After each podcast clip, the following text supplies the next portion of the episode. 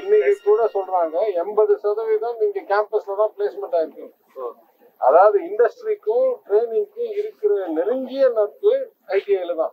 பொறியியல் கல்லூரி கூட இங்க தான் கூடுதல். அது எவ்வளவு பெருசா இந்த வருஷம் ரெக்ரூட்மெண்ட் நானூத்தி அறுபது பேர் பிளேஸ் ஆயிருக்காங்க இந்த இந்த ஐடிஐல மாத்திரம் இந்த வருஷம் மாத்திரம். நானூத்தி இருபது பேர். நானூத்தி அறுபது. சார் அட்மிஷன்ஸ் இன்க்ரீஸ் பண்றதுக்கு. டிமாண்டும் பார்க்கணும் சப்ளையும் பார்க்கணும். அப்ப எங்க அப்ளிகேஷன் கூடுதலா வருதோ அங்க வாய்ப்பு உருவாக்கணும் எங்க நம்ம இண்டஸ்ட்ரீஸ் டிபார்ட்மெண்ட் மூலமாகவும் நம்ம பிளானிங் டிபார்ட்மெண்ட் மூலமாகவும் பற்றாக்குறை இருக்கு இல்ல உருவாகக்கூடிய சூழ்நிலைன்னு தெரிஞ்சு அதுக்கு ஏற்ப இடத்தை அதிகரிக்கணும். இல்ல சார் நீங்க சொன்ன மாதிரி பற்றாக்குறை அதிகமா இருக்கு. இன்ஜினியர் இன்ஜினியரிங் காலேஜ் அவேர்னஸ் நம்மளை பத்தி இல்லங்கிறீங்க. அது அந்த பேலன்ஸ் வந்து இன்க்ரீஸ் பண்றது நம்ம என்ன பண்றோம் அதான் சொல்றேன் இது தகவலை தீட்டிட்டு இது நான் ரெண்டாயிரத்தி பதினாறுலயே நான் கேட்ட உடனே அன்றைக்கு இருந்த முதலமைச்சர். அந்த வருடம் தான் முதல் வருடம். அந்த பள்ளி கல்வித்துறையில ஒரு ஒரு ரிப்போர்ட் ஒரு ஒரு என்ன சொல்றது?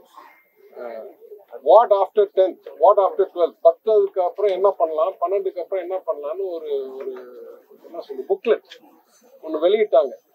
ஆனால் அது ஃபுல்லாக பராமரிக்கல.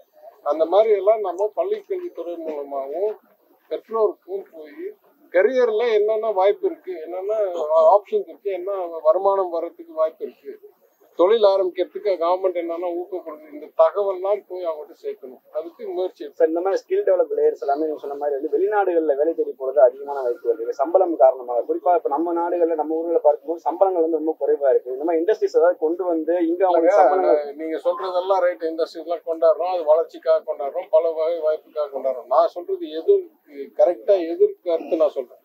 இன்னைக்கு என்ஜினியருக்கு பற்றாக்குறையே கிடையாது. இன்னைக்கு பிளம்பருக்கு பற்றாக்குறை இருக்கு. இன்னைக்கு கட்டுமான பணியில் பற்றாக்குறை இருக்கு. என்னாச்சு இங்க ஒரு பிரிட்ஜ் விழுந்து ஞாபகம் இருக்கா? கட்டும்போது.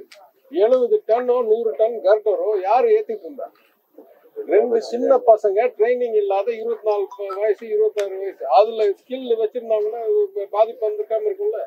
இன்னைக்கு நம்மளுக்கு தேவை இருக்கு. அதனால அடுத்த வேலை கொண்டாடுறது எங்களுடைய கடமையை தவிர இன்னைக்கு இருக்கிற தேவைக்கே நம்மளுக்கு ஸ்கில் லேபர் கிடையாது. இது உருவாக்கி ஆகணும். இது ரெண்டாயிரத்தி பதினாறில் கன்னி பேச்சில் கூறினதை திருப்பி கூறுறேன். அதாவது எதிர்கட்சியா இருந்தாலும் ஆளுங்கட்சியா இருந்தாலும் இது முக்கியமான கருத்து. கொள்கையில மாற மாட்டோம்.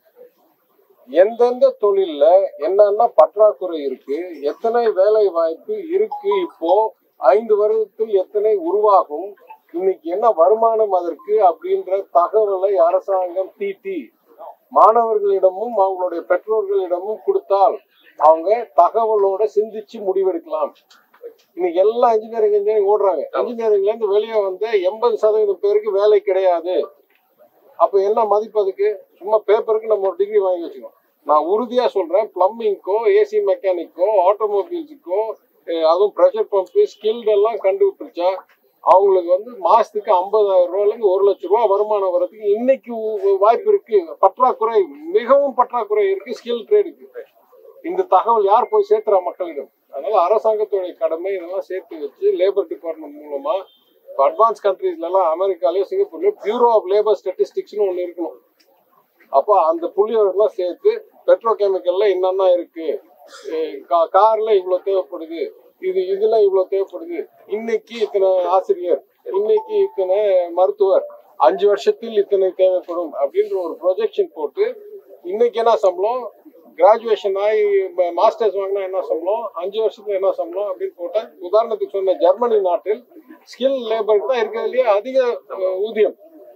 ஒயிட் காலர் ஆஃபீஸ்ல வேலை செய்யறவங்களோட ஸ்கில்டு மெக்கானிக் ஒரு பென்ஸ் கார் ஃபேக்டரியிலயோ பிஎம்டபிள்யூ கார் ஃபேக்டரியிலயோ வேலை செய்யறவங்க தான் இருக்கிறதுலே கூடுதல் வருமானம். அப்ப அதுக்கு மதிப்பு இருக்கு.